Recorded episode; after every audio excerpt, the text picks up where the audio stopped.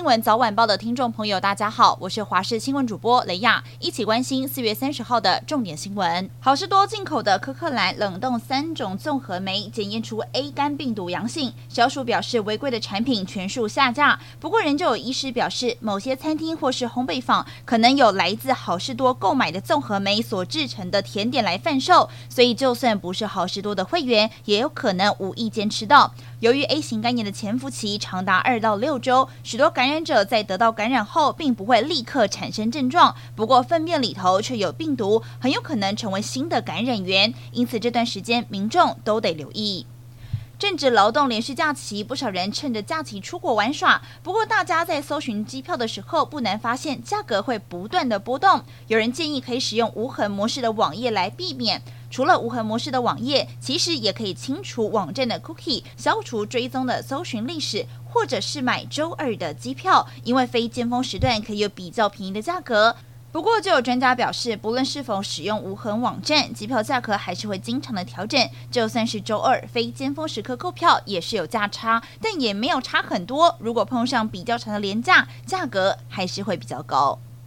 民众党主席柯文哲结束访美行程，近期将完成党内总统初选登记。根据了解，柯文哲将在五月二十号正式宣布参选总统，发表参选宣言，阐述参选理念以及未来施政方针。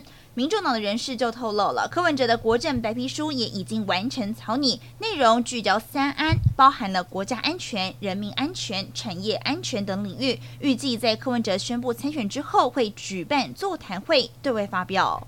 标榜对话加密的通讯软体 Telegram 受到不少人的喜爱，近期却频频遭盗用账户用于诈骗，就连金融界文人钟文志也被诈走了两千一百万元。钟文志表示，诈骗集团会截取友人的语音，加上两人的确曾经提起借贷，让他防不胜防。所幸对方在一句文字当中出现了简体字，他才察觉有异，及时追回部分的款项，否则损失更加惨重。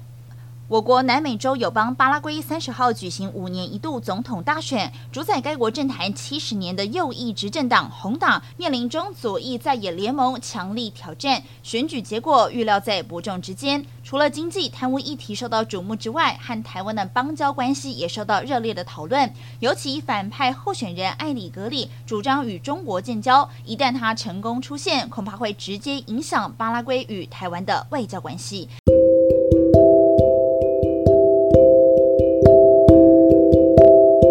以上就是这节重点新闻，感谢你的收听，我们再会。